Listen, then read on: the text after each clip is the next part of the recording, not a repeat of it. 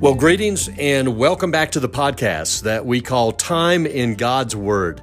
And this is David Carnes. And I hope that your week is well and that you are finding yourself growing in your relationship with God, that you're loving Him more and more. But just another great day to be together. And as we come back today, we are doing something a little different here at the podcast, and that is we are visiting with Joshua Das. Now, Joshua is the global president of a ministry called Witness Ministries, a ministry that's based out of Chittagong, Bangladesh. And oh, by the way, did I happen to mention that Joshua is my son in law? Yeah. But I had an opportunity to get, uh, to get with Joshua lately, and we were able to spend a little bit of time just talking about this wonderful ministry. And if you were with us last time, you heard us just kind of lay some groundwork in this discussion. But we talked about the country of Bangladesh, this beautiful nation that sits right next to India. And then also, we spent some time just getting to know a little bit about Joshua and his family in Bangladesh, a family that has come to faith in Christ in this nation that is around 90% Muslim. But now, today, we are going to talk about the ministry itself, this ministry called Witness Ministries. And I think you're going to find all of what we have to discuss today very interesting as we see how this ministry, it is focused on working with the local church in Bangladesh to help the church with discipleship and then outreach. And so we go back to our visit with Joshua and our discussion about witness ministries. Well, welcome back to the podcast, and uh, hope you're having a great week. And we are just enjoying ourselves. Uh, we're doing something a little bit different uh, this uh, this week. We're talking with just a very special person, a special young man, uh, and that is uh, Joshua Das. He is the global president of Witness Ministries, headquartered out of Chittagong, Bangladesh. Um, and what we're going to do now, as we come back a second time is we're going to begin to talk about this ministry that Joshua is really uh, uh, in love with, has a great passion for. That's called Witness Ministries. Uh, and I guess maybe, Joshua, the best place for us to start when we begin to talk about this wonderful ministry that uh, is a part of your life, maybe we should start with the church in Bangladesh. Uh, tell us a little bit about the church there, and uh, then how it is that you believe God just led you into this uh, ministry that uh, that you head up. Thank you for that question, and uh, it's great to be back on this podcast. Awesome. And, uh, um, well, let me go back and start a little bit with the history of the introduction of Christianity to that subcontinent. And uh, if you're listening, you might be familiar with the name William Carey. And the last time we spoke, we talked about the Carey version of the Bible that William Carey translated. So when William Carey actually came down to uh, India, he actually was located out of Bengal, which now has become Bangladesh. Okay. Uh, so he really introduced Christianity and then the Portuguese colonization. Uh, with Portuguese coming with the trade route, introducing Catholicism in the um, ports of uh, that region, and Chittagong being one of the ports, uh, a lot of Catholic influence. So, out of the 0.3% that identifies with Christianity, you might say 0.2% uh, belongs to the Catholic faith. Mm-hmm. Uh, so, th- that gives you a little bit of an introduction of Christianity in the region. So, now we, we've got churches that have been built, some by uh, you know, the Vatican because of the Catholicism, but then we've got missionaries that were coming in and then faithfully just, uh, you know, preaching the word, and, and we've found evangel- evangelicals coming in uh, and Protestant faith being proclaimed as well. So over Bangladesh is not that um, old of a country. We gained our independence in 1971, so a little over 50 years. Uh, so in this 50 years, we, we've had churches established, uh, churches built. However, what we are seeing is not faithful or theologically trained pastors um, preaching the word from the pulpit. Uh, on a given Friday or Sunday. Friday because that's our weekend in Bangladesh. Friday and Saturday. Okay. Um, right. and some some churches retain the Sunday. Some churches meet on Fridays. Yes. I think there is minimal expository preaching that's going on. Uh, very topical preaching that is preached from the pulpit. Now, when I think of the churches in Bangladesh, I think of um, of a Sunday church. Okay. It's a church that meets once a week. Yes. They will come. They will do uh, a rote uh, sing songs. Yes. They will preach the word, and then they'll go home and have lunch. That's it, or have dinner. Yes. That's it. That that that is the church. There's no discipleship. There's no uh, teaching. There's no um, in-depth Sunday school exposi- ex- exposition. Yes. That's going on, and that's why I I feel like that is one of the reason that number 0.3% hasn't grown in the last five decades. Okay. There's no discipleship. right. And without discipleship, there's no multiplication. And then there's the, that lack of unity between the churches. This church will not work with that church because uh, the leaders don't get along. Okay. Um, the politics. And I'm like, guys, we're 0.3%. We can't we can't afford to have politics here. We got to work together here. But uh, the lack of unity within the churches have really contributed to the lack of growth in the last five decades uh, in this nation's history. So, um, but that is one of the reasons that the Lord back in 2009 really started spurning my heart. I was 18 years old, um, and August 27th, 2009, a few youth came together and saying, "Hey, what can we do to grab the next generation?" Because this generation was tired of the rote, come, sing four songs, a monotonous sermon. They wanted more. They wanted more. They wanted more. They wanted it relevant. There's a hunger.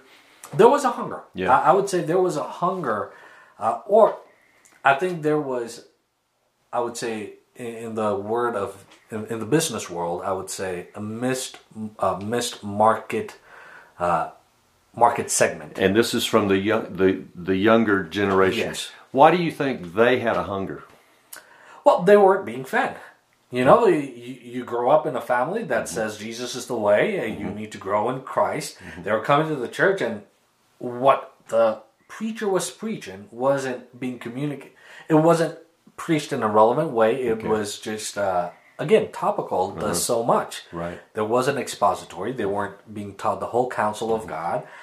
And it wasn't being relevant. Mm-hmm. Church wasn't being relevant to mm-hmm. this generation. So I, I think that is one of the reason witness ministry started is hey how can we make the scripture relevant you know let's teach it in a way that is relevant let's do in-depth bible study so when we started we just started with twice a month the middle two weeks of the month we would meet uh, we would open up the scripture we would do uh, we would dive in but we we'd also have to use um, you know we'd play games that attracted the next generation we'd have lively worship that attracted the next generation then we do outreach you know living the faith out. It's not just um, this theoretical hey let's come let's study the bible and let's th- then go home. No we, we'd, we'd go on outreach uh, trips.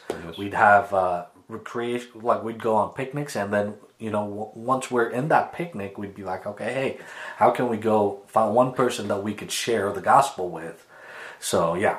At, when this is starting, is this called Witness Ministries, or is this just a a a movement that's taking place at that time? So Witness Ministries actually started off as the youth ministry of our church. So it was the Zion Youth Ministry. It was the Zion Youth Ministry, but then we, I think, two months into it, we went into a time of prayer. We were like, "Hey, what can we be called? What what what what is our identity?" And we asked each of the founding committee members to go in a time of prayer and since I was the president, they chose me as the president, as the founding president, and someone who's actually um, initiated this conversation.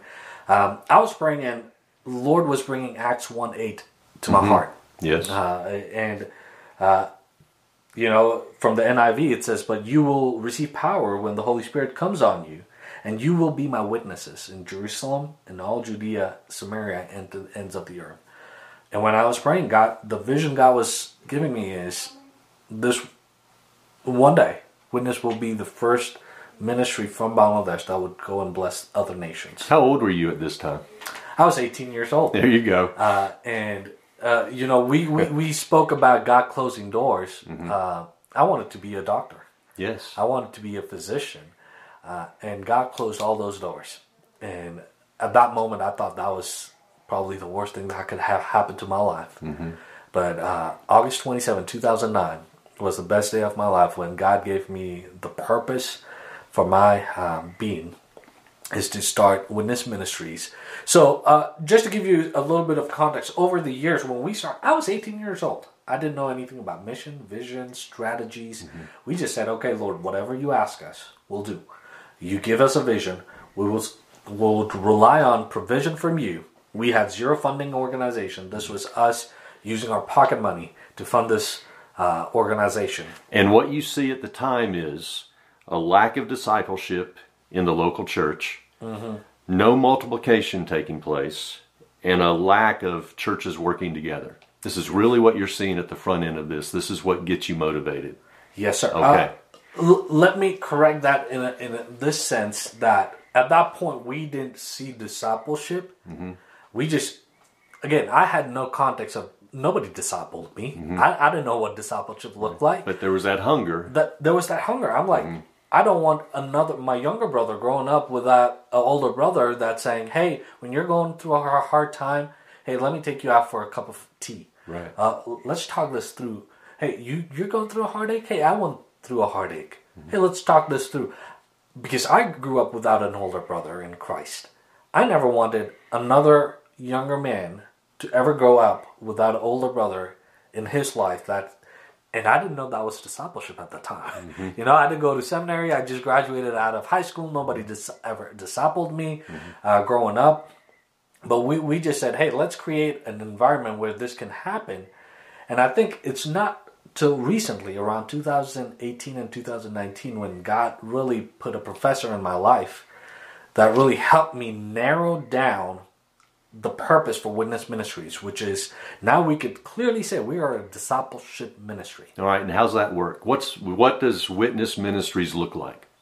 Thank you for that question. Uh, Witness Ministries started off. Let me give you a little bit of context, and now to get to where we are right now and what does it look like right now. Back in 2009, we were just trying to obey what God said. God said, "Hey, do a conference for the youth." We would do a conference, and we would uh, say, "Okay, Lord, provide," and He would provide. Jehovah Jireh. We've come to know Him as a provider. He provided without any kind of a funding organization. We would fundraise, and uh, you know the local people would come, local organizations would come and fund this. Uh, we would do camps. We would do outreach. Uh, the men would just go on any kind of uh, long weekends. We would just go into the hill tracts. This is where uh, the people that lives in the hills, you got to trek and go into these villages. And we would just go like the uh, early disciples and just trust in that the Lord would provide a home that would host us. And we would just stay with them. We would buy groceries for them for the time we'd stayed. We developed these relationships. And around 2014, we entered into a strategic partnership with Awana, uh, the kids ministry. The We- Awana ministry? Yeah. Awana Ministry, we would organize and really develop their outreach programs because they have the resources, we have the manpower. And because of those years of uh, developing relationships with the people in the hill tracts, we were able to organize an evangelical program for 400 kids. Uh, they, they allowed us, Awana and Witness Ministries, to come in, give the gospel to 400 kids, all, in the hill tracts? All in the hill Okay, let me stop you real quick, and we'll get back into what we're talking about. But okay, the hill you got to you have to just uh, explain the hill tracts. What is that? Okay. So Chittagong, Bangladesh, that's where we started, and uh, Chittagong is known as the hill land. Uh, it- it's it's very mountainous. Now, Chittagong, though, second largest city in the nation. It is the second largest city. Yes. Uh, but then you know how there's New York, New York. Yes. There's the New York City and Yes. the state of New York. Uh-huh. So in Bangladesh, we call them districts. So there's the Chittagong City, Uh-huh. then there's the Chittagong District, Okay. which comprises of other regions as well. Right. So one of these regions are uh, what we call the hill tracts. Okay. These are um, filled with mountainous regions Mm-hmm. and are filled with indigenous people that live on the hills.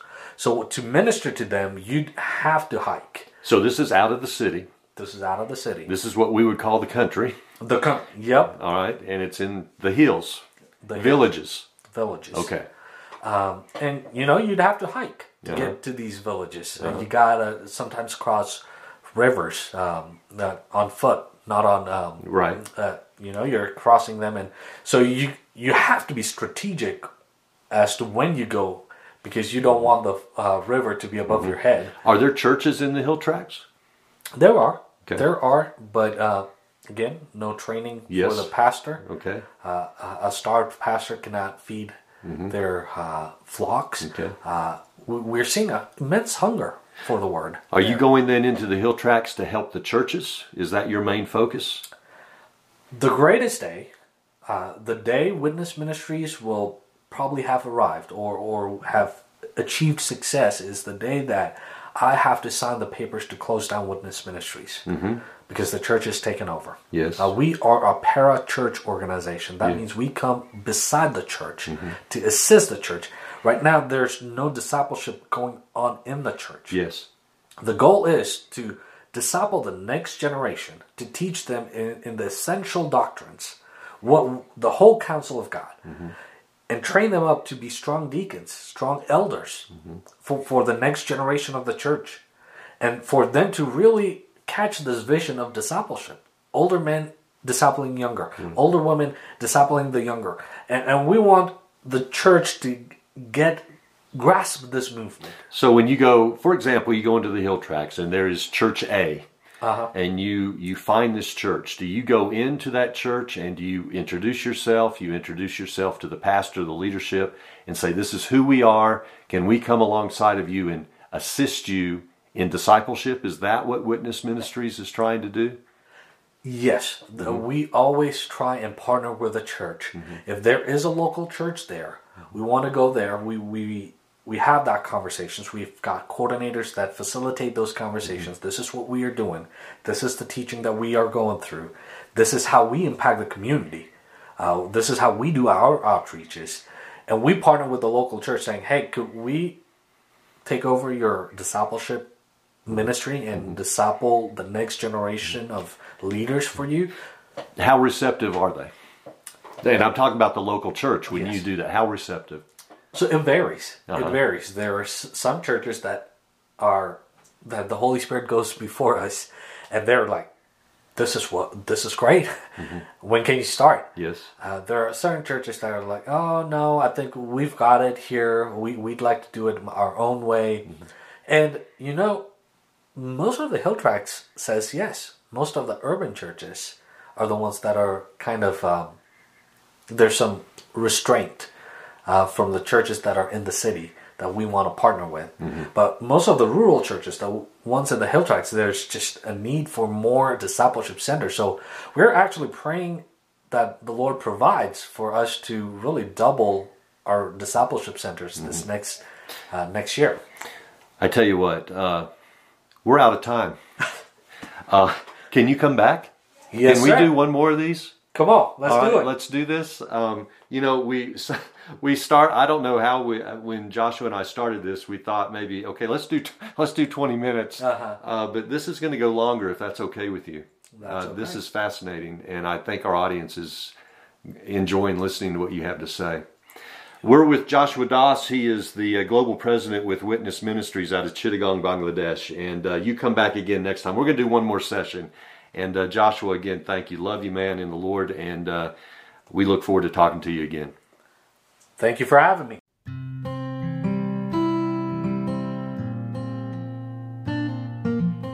Well, we are grateful for Witness Ministries and the heart for discipleship in the local church. And what we're going to do, we're going to come back this Friday and we are going to finish our visit with Joshua.